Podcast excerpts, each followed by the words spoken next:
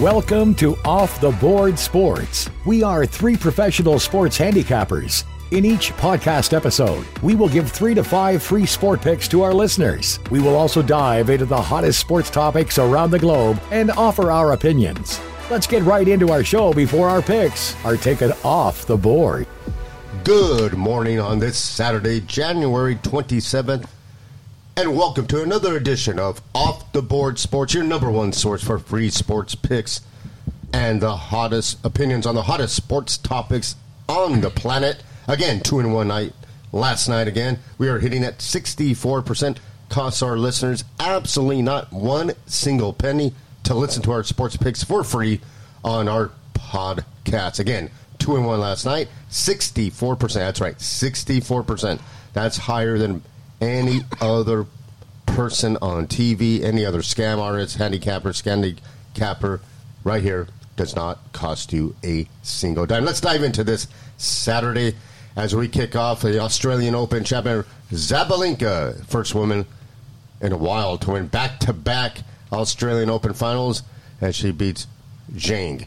We're not going to really get dive into that. We're going to wait for tomorrow's. Uh, we're going to wait for the final against Medvedev and S- Sinner.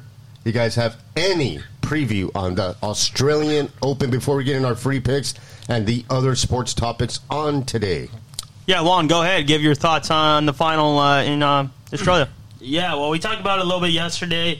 Uh, Jannik Sinner is a big favorite at minus 280. He's been the least player of this tournament to be on court, uh, according to time wise. Medvedev is the second longest. He's played a couple five setters, including last uh, match against Zverev. But if you look at the head to head, Medvedev has dominated 6 3. But last three, Sinner has turned the table on him, winning uh, close matches 2 1, 2 1 for the sets. But now it's going to be just that mentality. You know, Medvedev's been there, done it. If I think it, if it goes five sets, it favors him. I think Sinner wants to get this with, done within four, like what he did against Novak. He's only lost one set, and that was that tiebreak to Novak.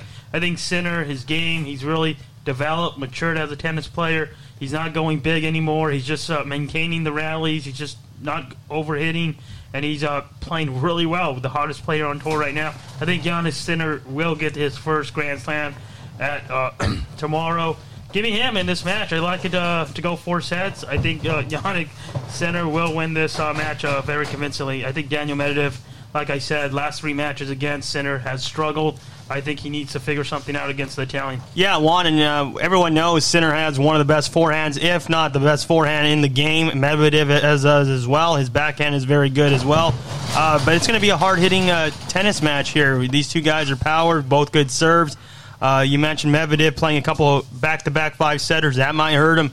Sinner, you mentioned him not being on the court much. That's a, a key for him. Uh, but Medvedev, like you mentioned, he's been there. He's won uh, Grand Slams before.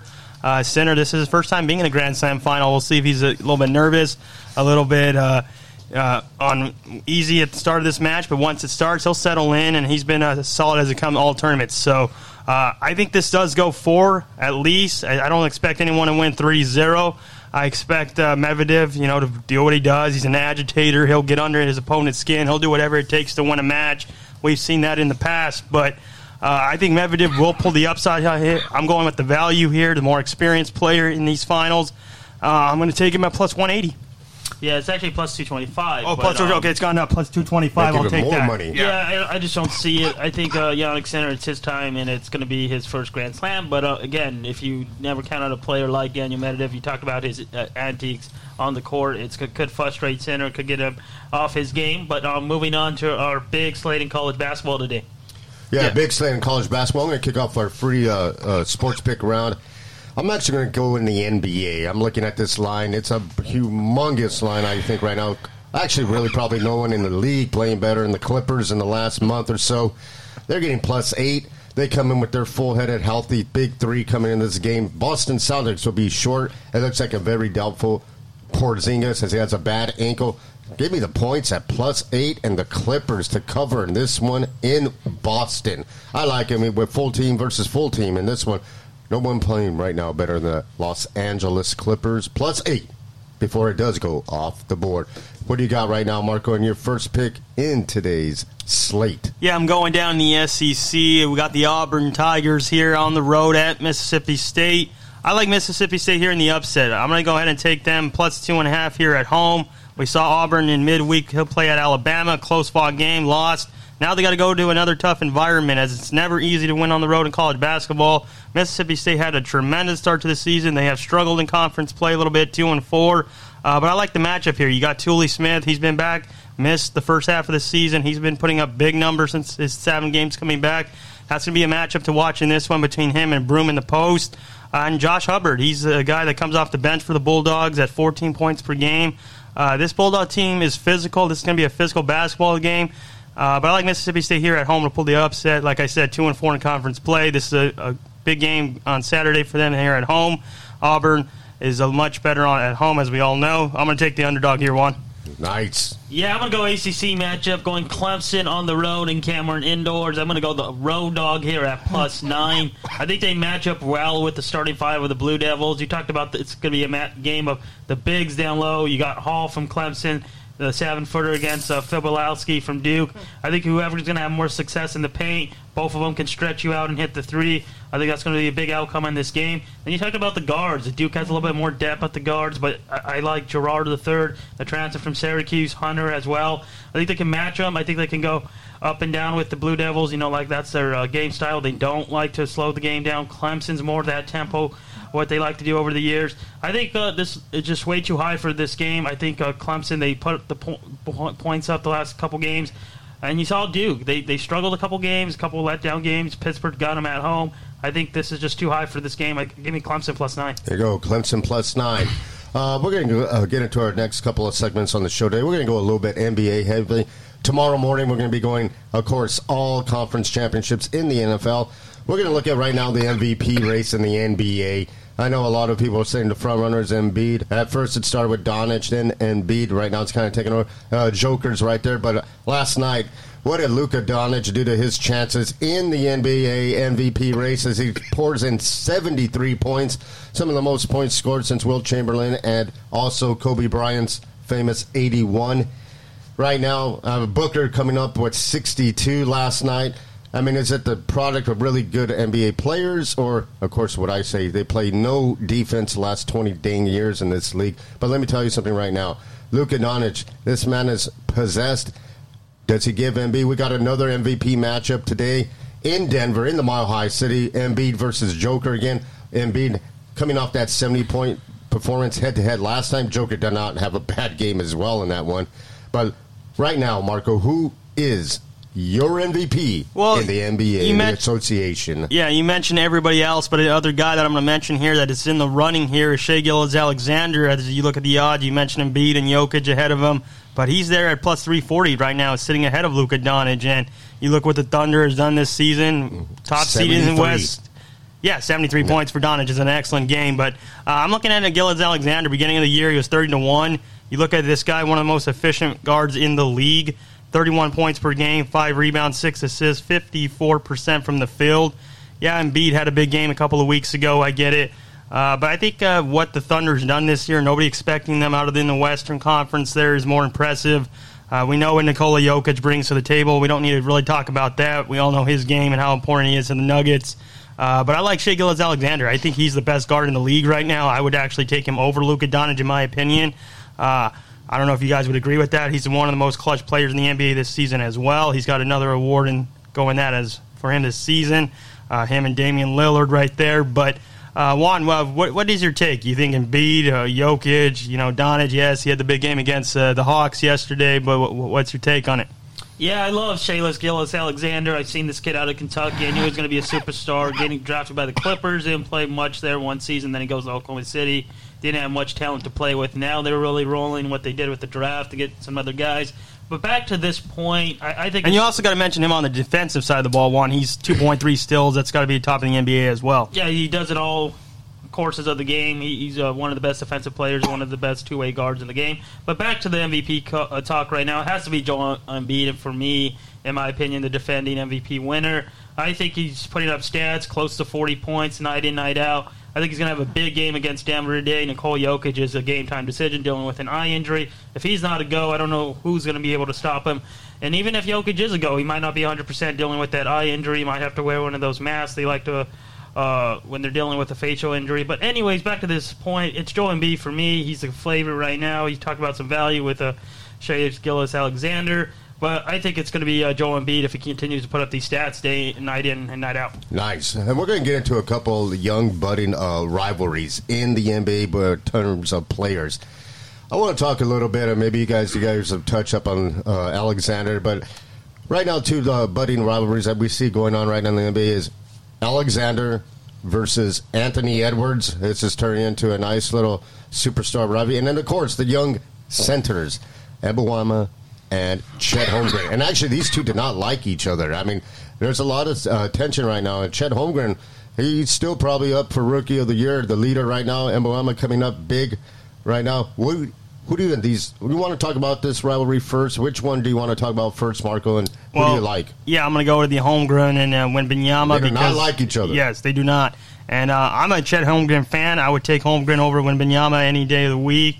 I've said that in the beginning of the season when Benyama has had some good games down the in the second half of the NBA season, but Holmgren, same type of players. Both guys are seven foot. Both can bring the ball up. Both can shoot up from the outside. Both can pass. Both can rebound. Both can defend, obviously. But uh, I like Holmgren. I think he's a little bit more efficient from the field as you look. Fifty-four percent, thirty-eight percent from three, seventy-eight percent from the line. That's pretty good for a big guy. And then again, rebounding, assists, still wise, and blocks. But uh, yeah, I, have been a Chet Holmgren fan ever since he was at Gonzaga. I know everybody's been on the hype of Wembanyama. Everyone likes him a lot, but I think the more upside for me is uh, the guy in Oklahoma City, and he, you can already see the impact he's making there uh, in his first full season. Like I said, the number one seed. He's a big reason why on both sides of the court, uh, and he's a very vital uh, piece for him and that team. Which one do you like, uh, Juan? Yeah, well, if you're going to just talk about big skill sets, Marcus said a pretty much uh, clear point. They're both very similar in their game. Victor Wembanyama can do a little bit more, a little bit more athletic, in my opinion. And, you know, I'm going to hit him for the Rookie of the Year this year. He's a big favorite right now over Chet Holmgren at minus 200. I think what he's doing in his rookie year on a very poor San Antonio team is impressive, getting 20 points, 10 rebounds. And then you're talking about uh, Chet Holmgren. He has a lot of help right now in Oklahoma City. You know, that team's led by Shai Gilgeous-Alexander, and you have some other scorers as well. That's why they're one of the best teams out in the West. Um, it wasn't always like that for the Thunder, but they've, they've been improving year in, year out.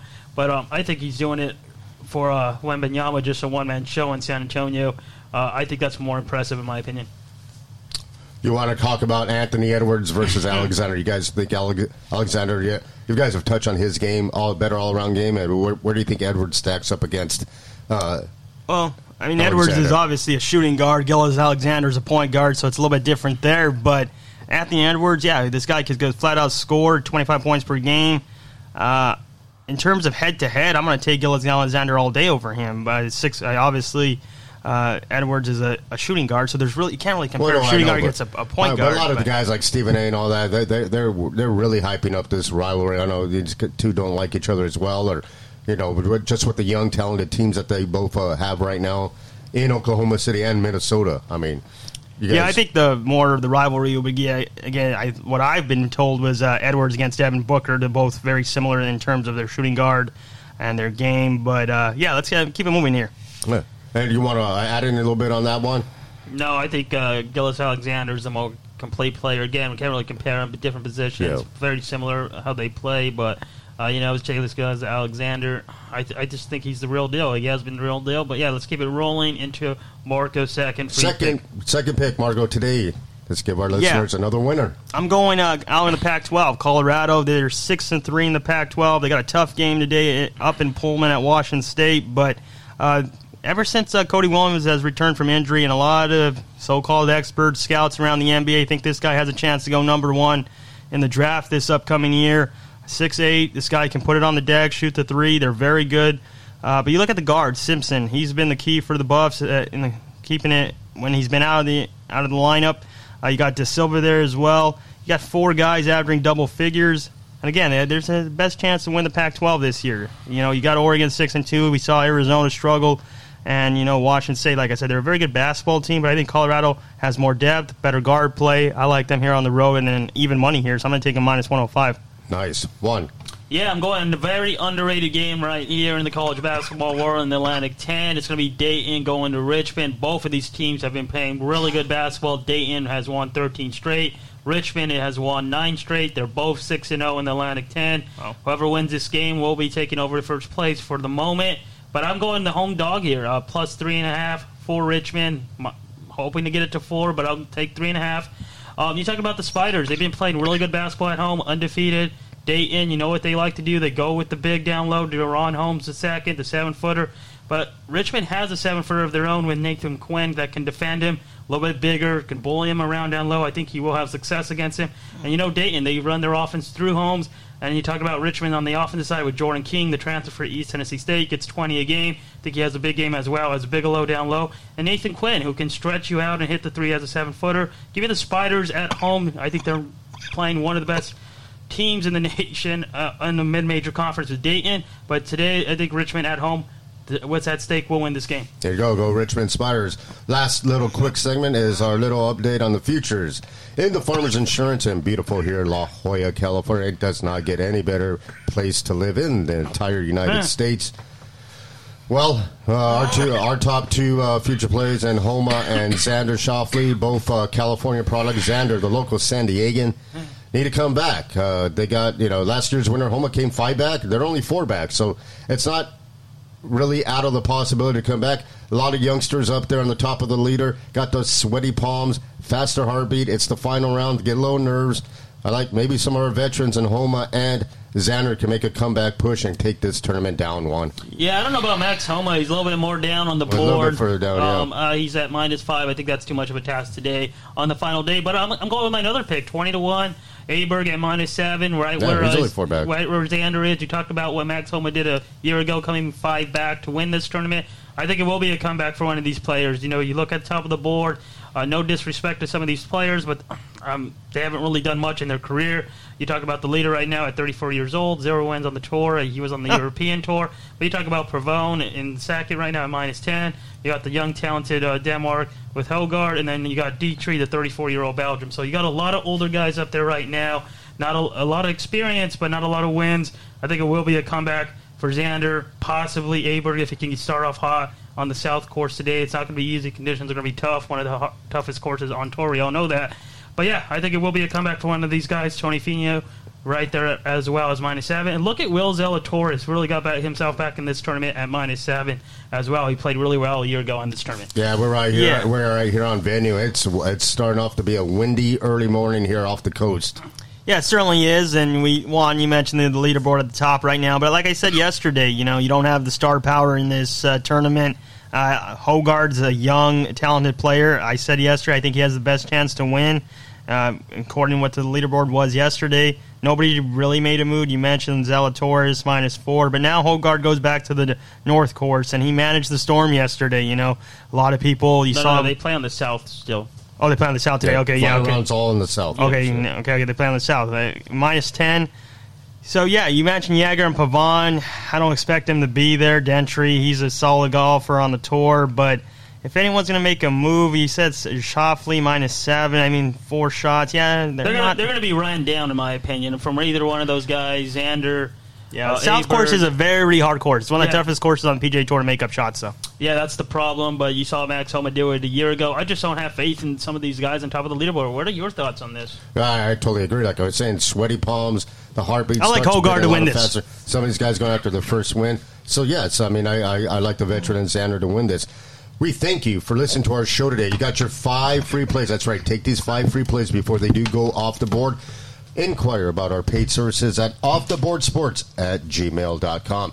Join us tomorrow. It doesn't get any better. Action packed show tomorrow. The AFC Championship. We're going to get right into that one. And the NFC Championship. Thank, you for listening to and Off the luck. Board Sports. For any inquiries regarding our paid services, please email us at offtheboardsports at gmail.com. We invite you to follow us on Twitter at O The Board Sports and Instagram at Off the Board Sports. Thank you and best of luck.